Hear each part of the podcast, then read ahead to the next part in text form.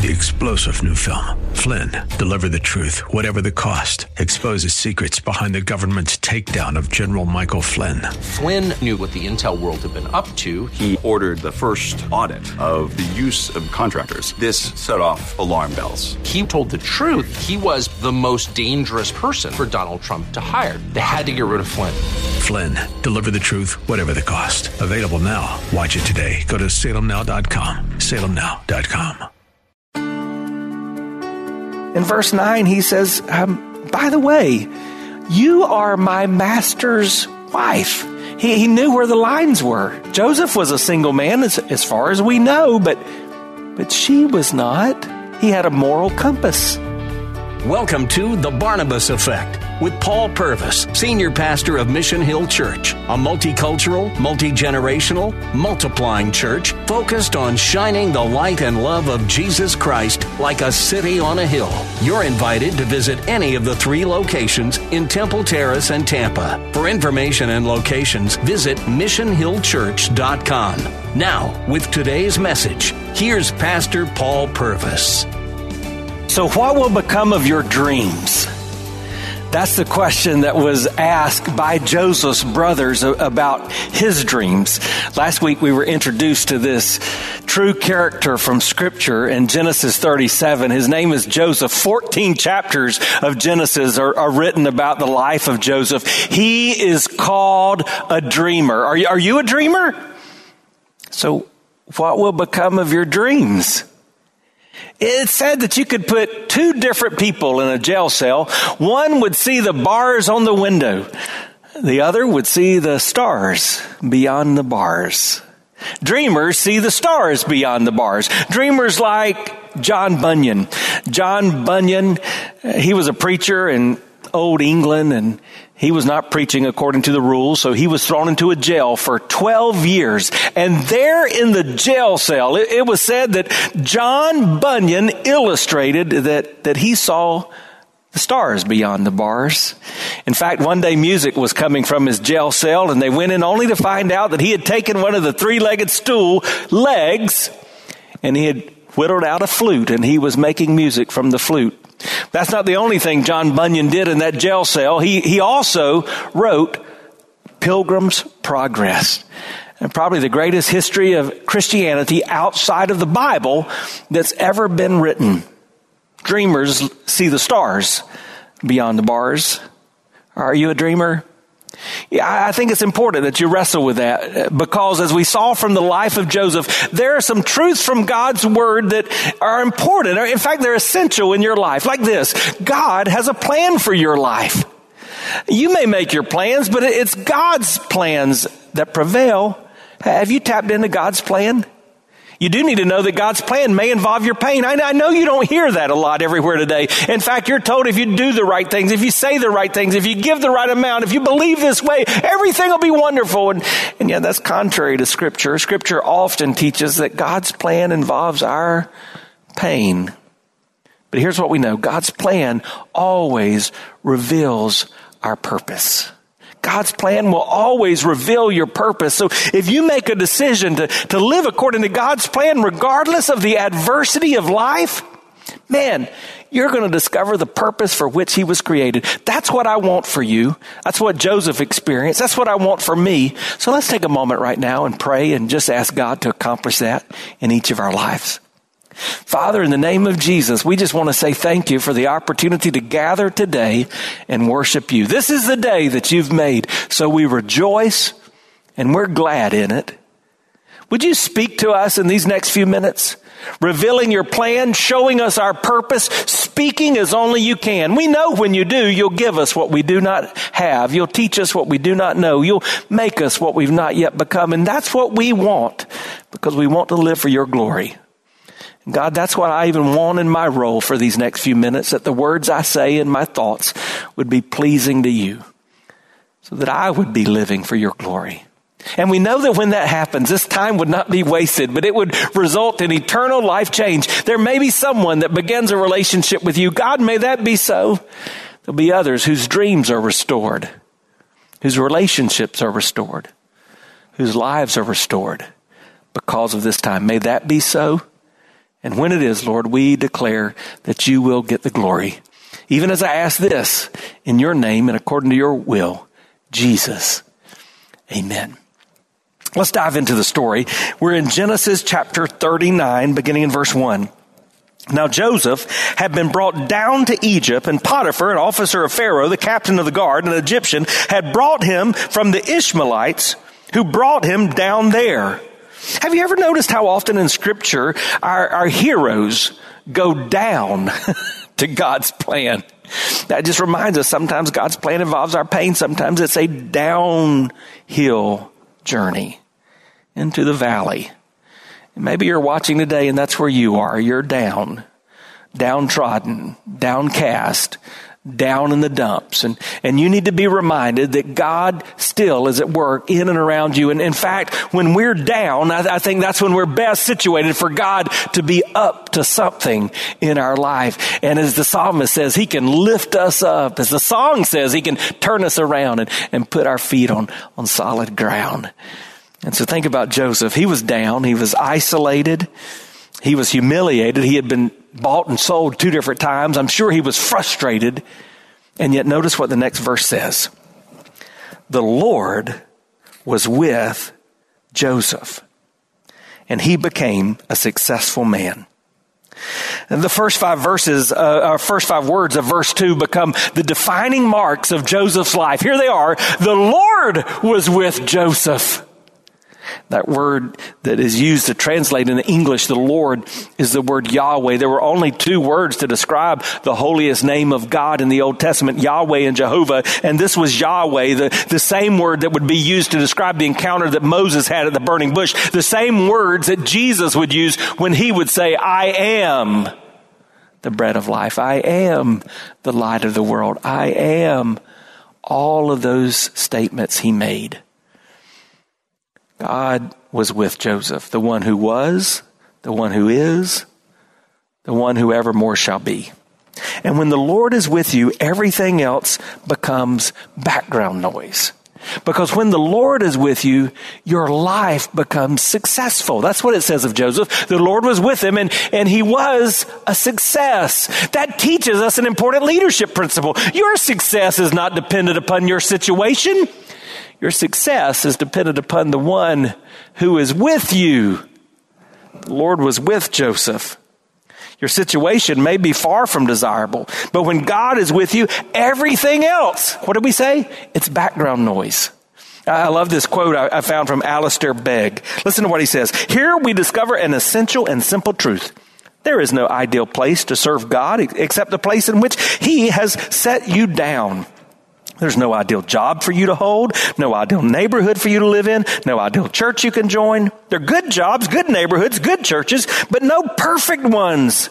People who search for ideal circumstances forget that all that is ideal and perfect is saved for heaven. So what do I do if I can't have the ideal? If my circumstances are challenging, if I'm facing adversity, what do? I hold on to this promise. His presence is his greatest promise and my greatest provision. And that's what I need most, is the presence of God. And when God is with me, it impacts not just me, it impacts those around me. Notice the next verse, Genesis 39, verse 3. His master saw that the Lord was with him and that the Lord caused all that he did to succeed in his hands.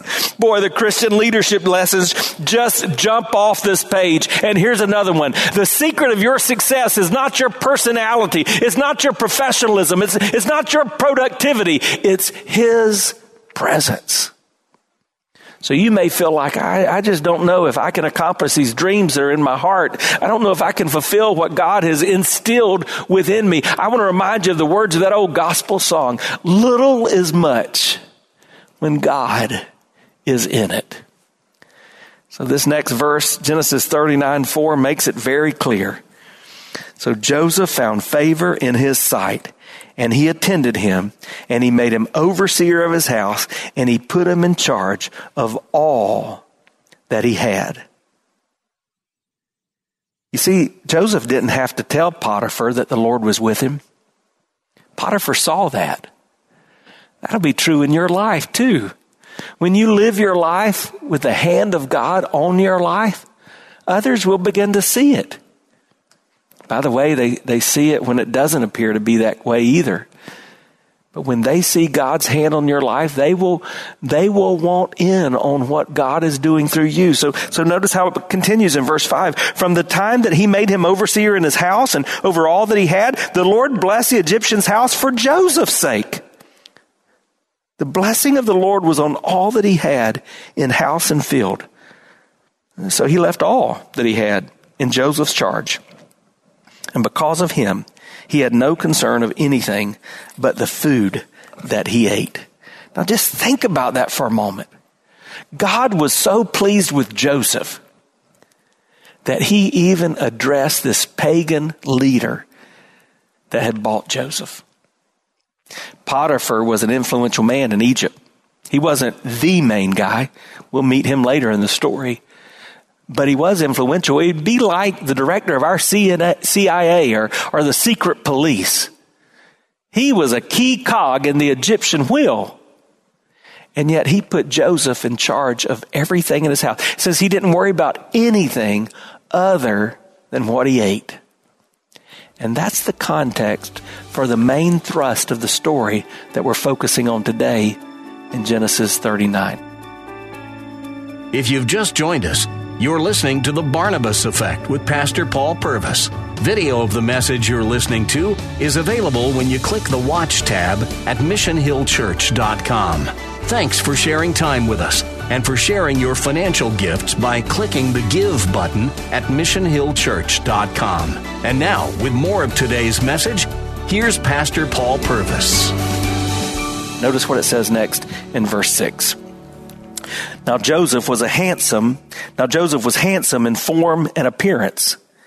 Well, that would be a good way to be remembered in Scripture, isn't it? Wouldn't it? Hey, Joseph was handsome in form and appearance. And after a time, his master's wife, Potiphar's wife, cast her eyes on Joseph and said, "Lie with me." But he refused and said to his master's wife, "Behold, because of me, my master has no concern about anything in the house, and he's put everything that he has in my charge. He's not even greater in this house than I am, nor has he kept back anything from me except you, because you are his wife. How then can I do this great wickedness and sin against God?" And as she spoke to Joseph day after day, he would not listen to her to lie beside her or to be with her. But one day, when he went into the house to do his work, and none of the men in the house were there in the house, she caught him by his garment, saying, "Lie with me." But he left his garment in her hand and fled and got out of the house. And as soon as she saw that he had left his garment in her hand and had fled out of the house, she called to the men of the household and said to them, "See, he's brought among us a Hebrew to laugh at us. He came in to me to lie with me, and I cried out with a loud voice. And as soon as he heard that I lifted up my voice and cried out, he left his garment beside me and fled and got out of the house." Then she laid up his garment by her until his master came home. And she told him, this is Potiphar, the same story, saying, "The Hebrew servant whom you've brought among us came in to me to laugh at me, but as soon as I lifted up my voice and cried, he left his garment beside me and fled out of the house." Last week, we saw that Joseph was tested. Next week, we're going to see the follow-up to this story. This week, we're seeing that he was tempted. Do you understand what temptation is? Temptation is an outward solicitation to do evil that touches an inner propensity that we have to do wrong. If you've heard much of the teaching and preaching from our church, you know that we believe Scripture says that you're not a sinner because you've sinned. You're a sinner because that's who you are. You're born a sinner. You have this natural bent towards sin, and that sin is going to be acted on at some point. It's an inner propensity. It's like the old hymn, "Come Thou Fount of Every Blessing." It says, "Prone to wander, Lord, I feel it. Prone to leave the God I love." We're all prone to do this sin. And so how do we fight temptation? How do we deal with this sin that we're prone to deal with? Well, Let me first tell you some things about temptation. Number one, temptation is not sin.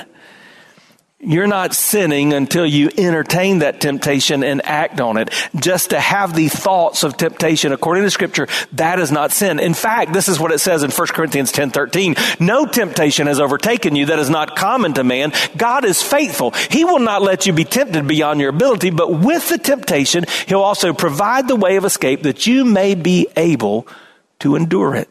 Temptation is not sin. It's common. In fact, as this passage said, there's always a way out of temptation. So when you feel like you're overwhelmed, you feel like, I don't know how I got into this situation. I don't know if there's a way out. According to Scripture, according to the Bible, there is a way out of all the temptations that you'll face. Thirdly, your circumstances never excuse your sinfulness. I know what you're thinking. Oh, you don't understand how bad my marriage was. You don't understand how beautiful she was or how handsome he was. You don't understand how much I needed that drink and just wanted to get rid of the pain. You don't understand how desperate our finances were, and I didn't think this little bit of cheating at work would make that much difference. No, this passage reminds us that circumstances never excuse our sinfulness because, remember, Joseph was down. His circumstances had been the pits. And that did not excuse sin. But we don't have to just look at his life. We can go back to that first act of sin in the Garden of Eden. Adam and Eve could not have had better circumstances. They were in the best of circumstances. And yet they sinned. And then if we fast forward to the temptation of Jesus in the wilderness, 40 days in the wilderness, no food, no water. He had the worst of circumstances. And yet he did not sin. So circumstances never excuse our sinfulness. So then why do we sin? I think the Bible teaches that sin is always a result of our character. Remember, that outer desire is conflicting with this inner bent, this propensity to sin. So what's on the inside eventually comes out. Our character. So what you need to begin to ask is, do I have the character to withstand temptation and find God's way out? In other words, if temptation is going to derail your dreams, the first thing you've got to understand is that you are your biggest problem. In fact, I would say the title of this message is Your Dream's Greatest Danger. And you know what your dream's greatest danger is? Your dream's greatest danger is you. So I want to spend some time focusing on you and how you are going to deal with temptation. And I think we can learn a lot from this interaction between Joseph and Potiphar's wife. Now, I want to give you a spoiler alert before we go through all of this. In the last chapter, Joseph lost his coat, but in this chapter, he doesn't lose his character. His character sustains him, even as he's in the midst of temptation's target. So let me describe the temptation again that we just read about that he endured. First of all, it was subtle. It was subtle. It began, the Bible says, as Potiphar's wife cast her eyes on him. It was just a glance. And how often is that the case? It begins with a glance. It begins with the eyes being somewhere they should not have been. A forbidden fruit is looked at. I read again this week from the Psalms, Psalms 101, verse 2, I will be careful to live a blameless life. When will you come to help me? I will lead a life of integrity in my own home. I will refuse to look at anything vile and vulgar. Why? Because the eyes are a window to the soul. And always throughout Scripture, we see how the eyes lead us into that sinfulness. In Genesis 3, it says, Eve saw. In Genesis 13, Lot lifted up his eyes. In Joshua 7, Achan saw. In 2 Samuel, in verse 11, or in chapter 11, it says, David saw. We have to be careful about what we see in allowing the slow, subtle advance of sin into our life. I love the song by Casting Crowns, Slow Fade. Listen to the lyrics. It's a slow fade when you give yourself away. It's a slow fade when black and white are turned to gray and thoughts invade and choices are made and a price will be paid when you give yourself away. People never crumble in a day. It's a slow fade. So someone has said most Christians who fall don't experience a blowout. It's a slow fade. That's why Job and Job 31:1 would say, I've made a covenant with my eyes. And maybe today you just need to make a commitment, a covenant right now to deal with those subtle temptations in your life that are leading you astray. It was subtle, but then it became striking. It was striking because after she had been casting glances, eventually she said, lie with me, come to bed with me, have sex with me. She was being very bold, and sometimes it will be flaunted. It will be in your face. Sometimes you're going to face temptation, and it's going to be right before you, and you have to decide how you're going to respond. And then his temptation was sustained. It says day after day after day, she continued. Hey, what about today, Joseph? Hey, today would be a good deal for you to act on that proposal. Hey, remember what I said yesterday, Joseph? What about today? Hey, I would just remind you, you have an enemy. He's roaming to and fro. He's after you and your mama. The Bible says he's a thief. He wants to steal, kill, and to destroy you. He wants to take away your dreams. He's patient. A friend of mine says, the devil never wastes his arrows. So he'll wait on you. He'll just make it a constant, slow, sustained attack. Someone said, one drop of water will not wear away a rock, but repeated drops certainly will. It was subtle, it was striking, it was sustained, and then it was strategic. There came a day where she said, all right, nobody's here. Potiphar's gone. All the other workers are gone. It's just me and you in the palace, baby. Nobody will know. What's it going to hurt? I won't tell anybody. Come on, Joseph. Strategic. What about the temptations that you're facing? Are you aware of your weaknesses?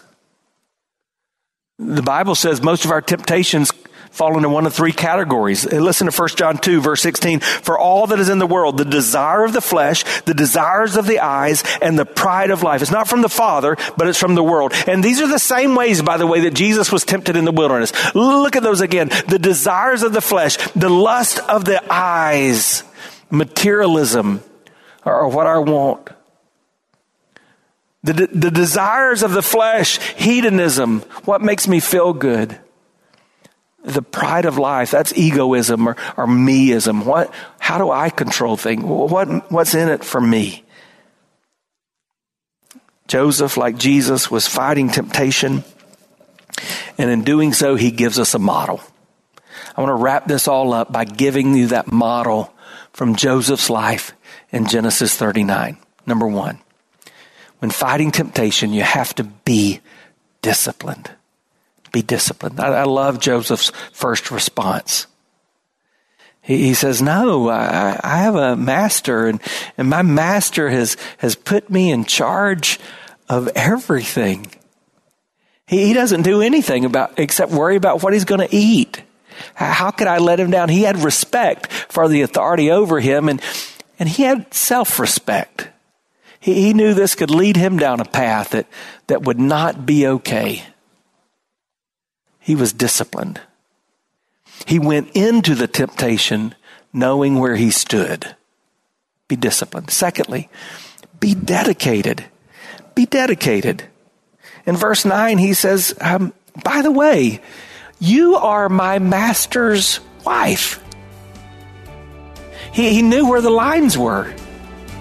Joseph was a single man, as far as we know, but she was not. He had a moral compass. You've been listening to The Barnabas Effect with Pastor Paul Purvis, an outreach of Mission Hill Church. If you're looking for answers to difficult questions or searching for a church home, you're invited to any of the three locations in Temple Terrace and Tampa. Details and directions at missionhillchurch.com. The Barnabas Effect is here to provide listeners like you with biblical truth and spiritual encouragement, but it can't be done without your financial support. Go to missionhillchurch.com and click on the Give tab. Your financial support helps us reach those seeking truth about God and themselves.